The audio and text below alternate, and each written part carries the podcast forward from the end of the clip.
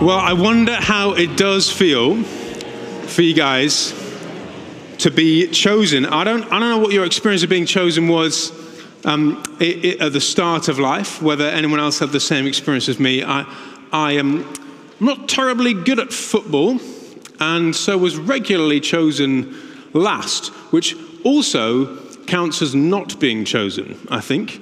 Um, but that is not, fortunately, something that we're dealing with this morning.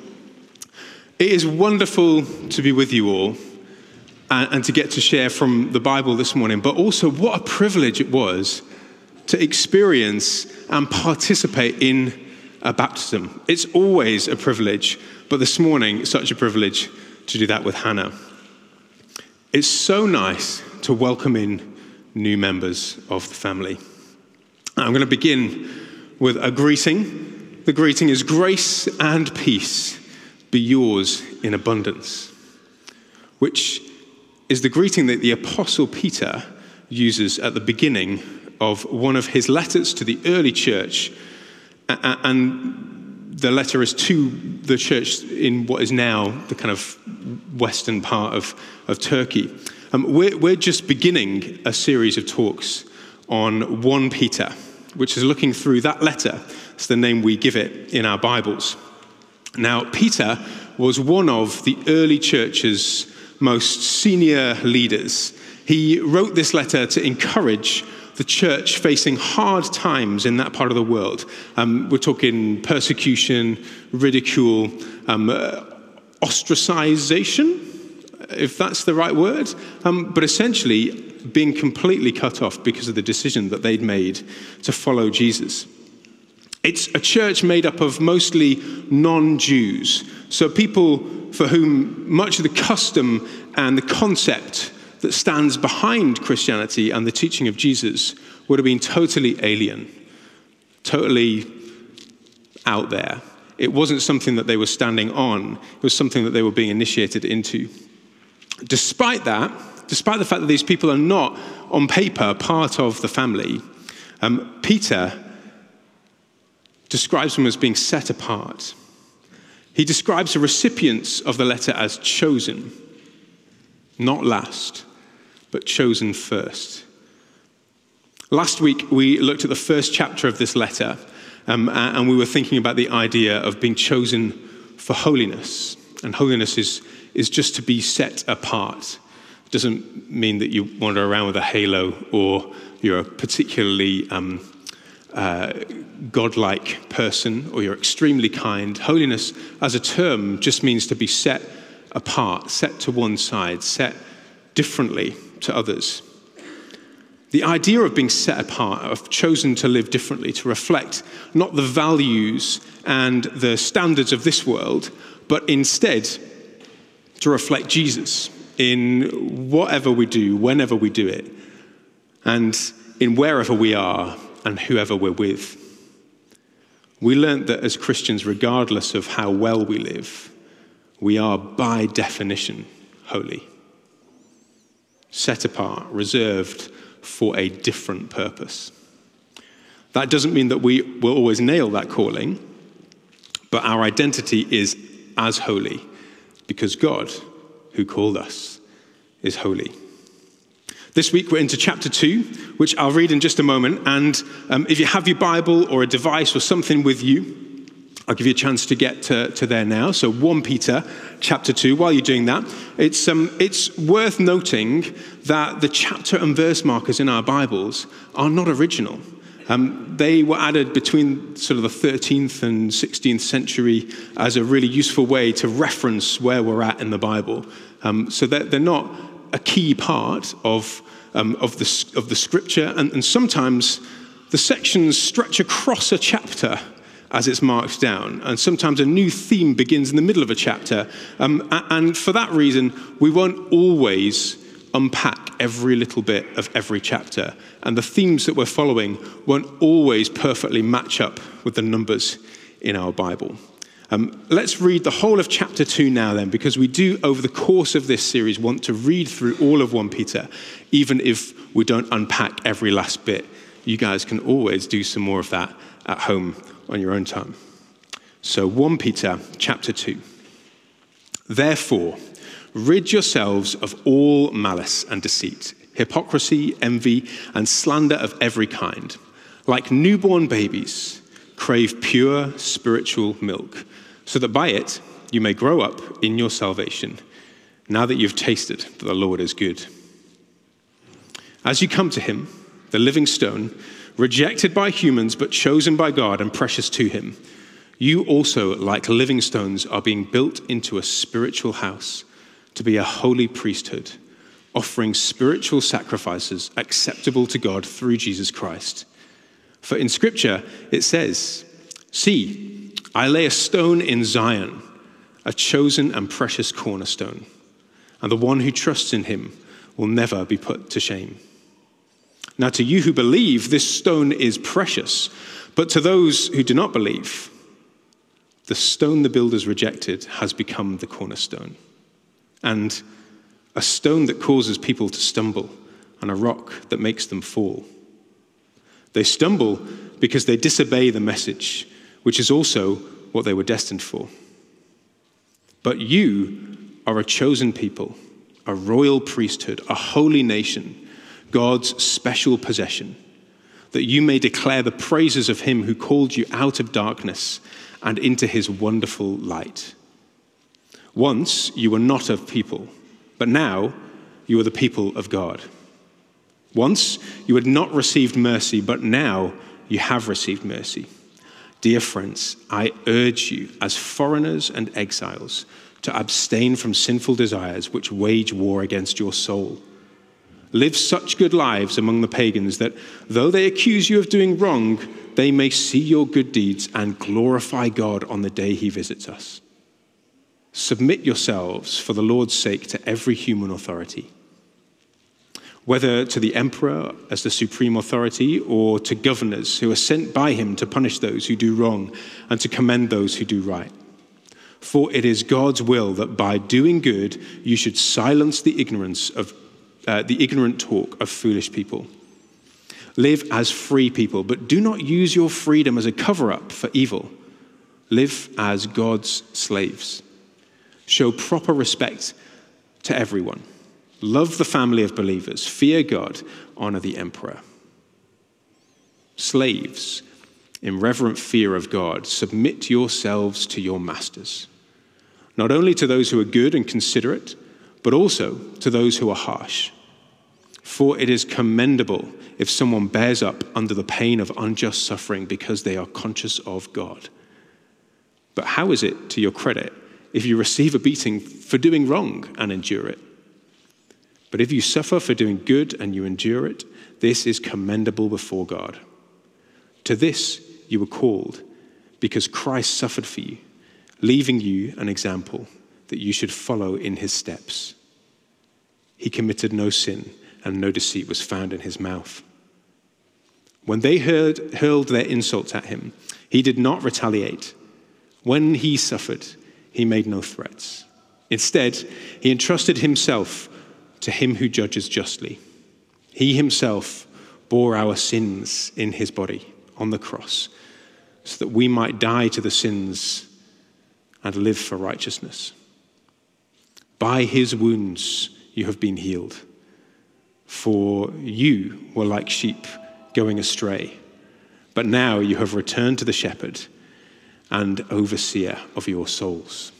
And at St. Thomas, when we read scripture, we say at the end, This is the word of the Lord. And you respond, Thanks be to God. Fantastic. Well, thanks be to God. Um, it's a, a quite a long passage and is very dense. And therefore, I am only going to focus on the first few verses. So this morning I'm going to focus on verses 4 through to 10. So let's dive straight in. Oh, well, actually, before I do, let's just have a wee look at um, the first couple, because I think, in light of the baptism, they are relevant. We, we see in verse 2 and 3 um, that Peter says, like newborn babies, crave pure spiritual milk, so that by it you may grow up in your salvation. And elsewhere in Scripture, um, we hear that we can only receive milk because we're not mature enough for spiritual meat. That doesn't mean that starting on milk is the wrong thing. And the milk that Peter's talking about here is referenced, you, you, can see at the start of the chapter, it says, therefore, in Scripture. If we ever see therefore, we ask ourselves, what is it there for? And you look before, and you generally find what's being referenced. And what's being referenced here is the Scriptures, is the Word of God. The milk, the spiritual milk, the pure spiritual milk that we're to crave, is the Word of God, is Jesus, but also the Scriptures the Bible that speak the message of Jesus. So this morning, we are like newborn babies. We will be feeding from that spiritual milk. And I pray that we may grow in our salvation as we listen and learn from it this morning. So, verse 4 As you come to him, we are chosen. If we're Christians, we're chosen. We might not always feel chosen, but we know that now we're chosen for holiness. We learned that last week, to be set apart. But now that we are set apart, we can freely come to Jesus, come to Him. He's given us this wondrous new name for Himself, the living stone. It reminds us of the dead stones that we're more used to, of the stones used to build the temples of old of the stones used to build buildings like this one. I know it's a lovely building, but the stones are dead. It reminds us of the stones on which sacrifices that brought only death, not life, took place. But this new stone that we read about here, this is a stone we can approach and it is different. It's living, by which we read, it is a person. It's Jesus. Now, in the second half of verse 4, it says, rejected by us, but chosen by God. This stone is thought of by humans as inconsequential, as useless. Um, it's uh, thought of as being as dead as any of the other stones that we might see. The allusion here is to the way that we treated Jesus in person when he came, to the way that he was rejected to the point of being murdered but that enduring that for our sake, he was fulfilling his chosenness.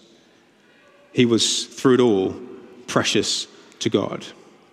And though he was thought to be dead, he was and still is as living as you or I. Even more, in fact.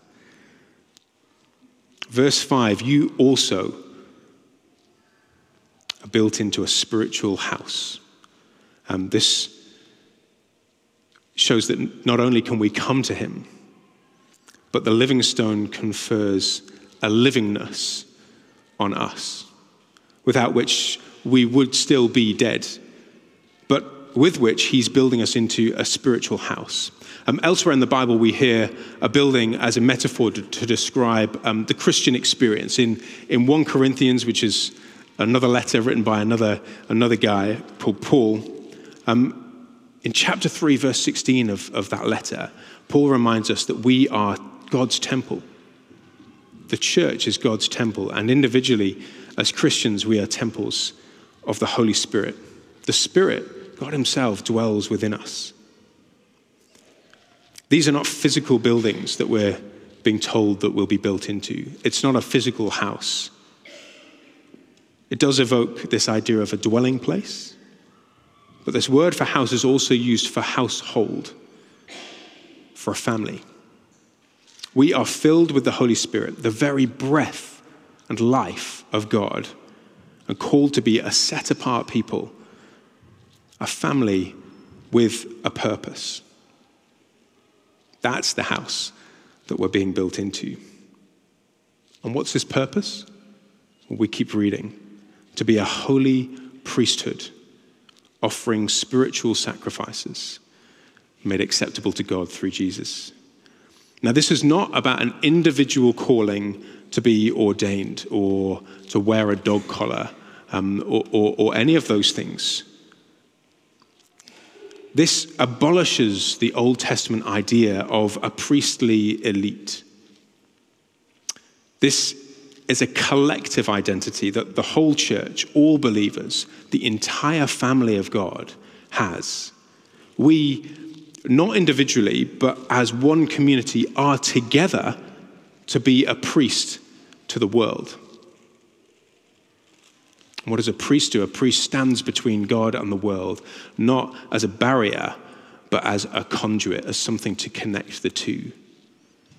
It's on us to introduce people to God, it's on us to help them get to know Him. We offer up our lives not for ourselves, but for God. Unlike in Old Testament times, these sacrifices require no bloodshed. There's no more blood. The final altar is the cross of Jesus, which incidentally is why the table at the front of a church is not an altar, it's a communion table. The cross is the final altar. We don't sacrifice for blood anymore. Jesus sorted that out. We do gather around together to share communion as a family. The only necessary bloodshed was Jesus's. And he makes us acceptable. Nothing that we give or do, nothing about us makes us acceptable except Jesus' blood. Now, it's not just me. I, am a priest in the Church of England. It's, it's not just those that are ordained.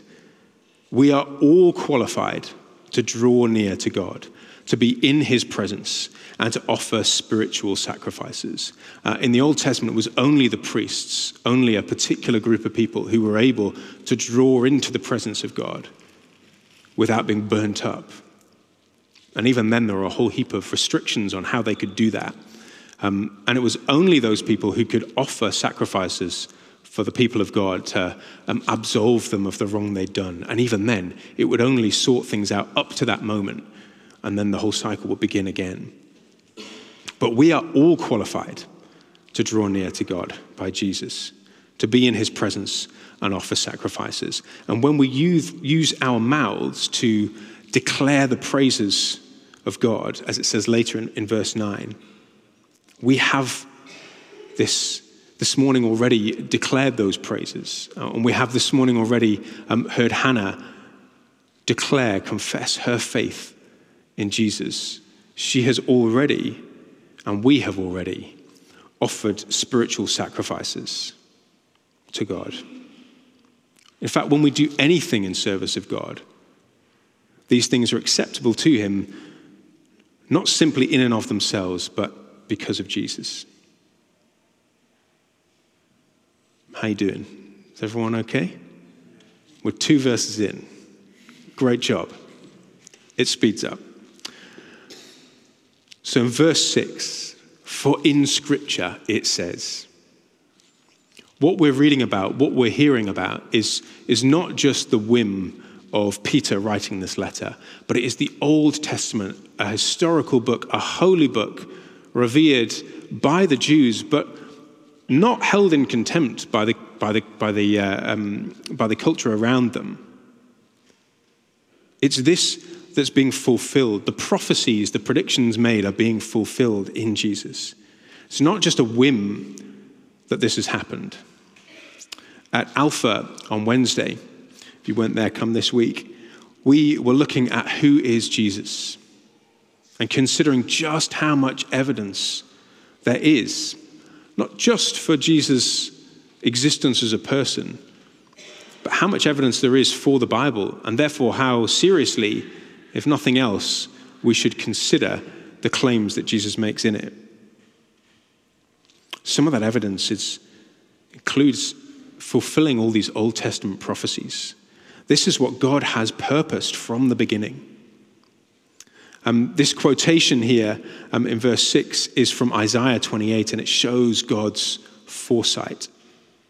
It also shows how we fulfill this calling to be a holy priesthood, a family with a purpose. We are to follow the pattern of Christ. As many of you will already know, the cornerstone is a pattern setting, load bearing foundation stone. It paves the way for all the other stones that are built on top of it, for every other stone in the building. It sets the pattern. And by it, you can tell if the rest of the stones are right or not. It tells us what they should look like. And I'm told that you can use the cornerstone as a guide to shape the other stones, to chip away at them and make them the right shape, make them fit with the cornerstone. So long as the stones you lay on the cornerstone follow that pattern, you can be sure, you can trust that the building will be strong and secure. Our family life, our church's holy priesthood is in the pattern of Christ. We can rest on Jesus. And as we do, we should shape ourselves to be more like him. When we pattern ourselves on Jesus and lean on him, not ourselves, that's when we glorify God the most. But in verse 7 and 8, we read, not so for all people. When you know Jesus, he is brilliant. He's the best. But when you don't know him, all those things about him are still true, but you just don't see them. In fact, they're so hard to see that you can even trip over them. And when you stub your toe on something, it is very hard to be thankful. You rarely see the merit in the thing you stubbed your toe on. Imagine then a cornerstone on the ground, supremely trip overable. Now, in your imagination, place another stone on top of that. It's a little more obvious now, it's harder to miss. You could probably still trip over it. Now, try heaping a whole load of stones on top, all lined up just right, built into a house, a family home. It's much harder to trip over a house than one stone. This passage is clear about the reality that some will not agree with Jesus. They'll not agree that Jesus is the best thing since, and in fact, before sliced bread. But I think also it gives us a picture of how we make a solitary stone on the ground far less of a trip hazard? What if instead of a stone to stumble over, there was a doorway to stumble through? Now, how are we, as the spiritual house of living stones, ensuring that we have built a good, strong house with doors in all the right places? Because, verse 9, remember that we are a chosen people, a royal priesthood, a holy nation, God's special possession. As a little aside, that, that, that word, a holy nation, nation is, is this Greek, Greek word ethnos. Um, normally refers to like a, an ethnic group. Um, the thing that makes that group the same is, is something about their heritage, something about maybe what they look like or their customs. But the thing that makes us alike, that makes us into a holy nation, is our heavenly parentage, our citizenship of heaven, and our likeness to Christ, the Holy Spirit that dwells in us. But why are we all these things? Why are we a chosen people, a royal priesthood, a holy nation? And a special possession of God. It's so that, in verse 9 again, so that we may declare the praises of Jesus, who called us out of darkness and into his wonderful light.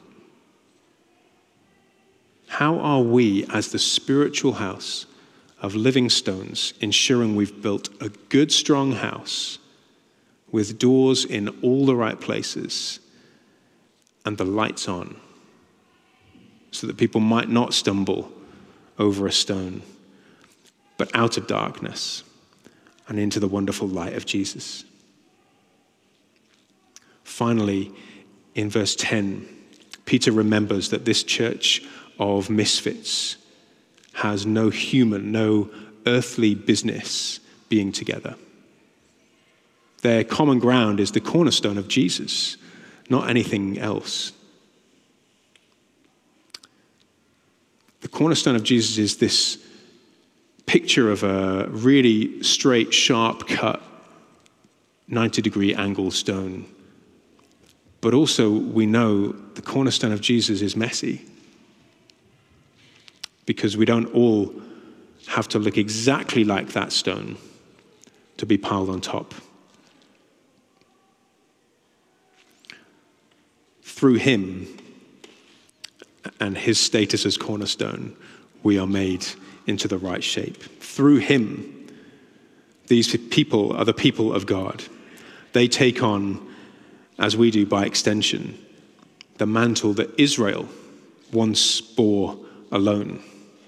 The second half of verse 10, it's, it's all possible because once they and all of us had not received mercy, the saving grace of God through Jesus' death on the cross and resurrection from that death. But now, in Christ, we all have received that mercy. So, we're chosen. We're chosen for holiness, to be a holy nation, a holy priesthood, a family with a purpose. And that purpose is Jesus. We're chosen for Jesus. And the purpose of the people of God, the purpose that the people of God have is and was the same as the purpose of Israel to declare God's praise, to be a blessing to the nations, to be light in the darkness. All these things are fulfilled in Jesus. He's who we're called by, and He's what we're called to be, to be like. And He's how we're able to be called in the first place. So we're chosen for Jesus together as a family. We're chosen for Jesus to be a priesthood, offering our communal life, not just your life and your life, and maybe Luke's life, uh, and my life, but our life as a church, communally, our church life as a spiritual sacrifice. And we're chosen to live for Jesus in the pattern of Jesus, shaping ourselves according to his example. We're chosen for Jesus' glory to be light in the darkness, to illuminate the steps of those who might otherwise stumble. I'm going to ask the band to come back up as we think a little bit how we might respond. In my, in my notes under response, I have the same line that I always have. Um, it says, Fill us with the Holy Spirit to remind me that that's the first thing we should do when we ask what's going on in response. Um, so, if you're able, would you stand with me?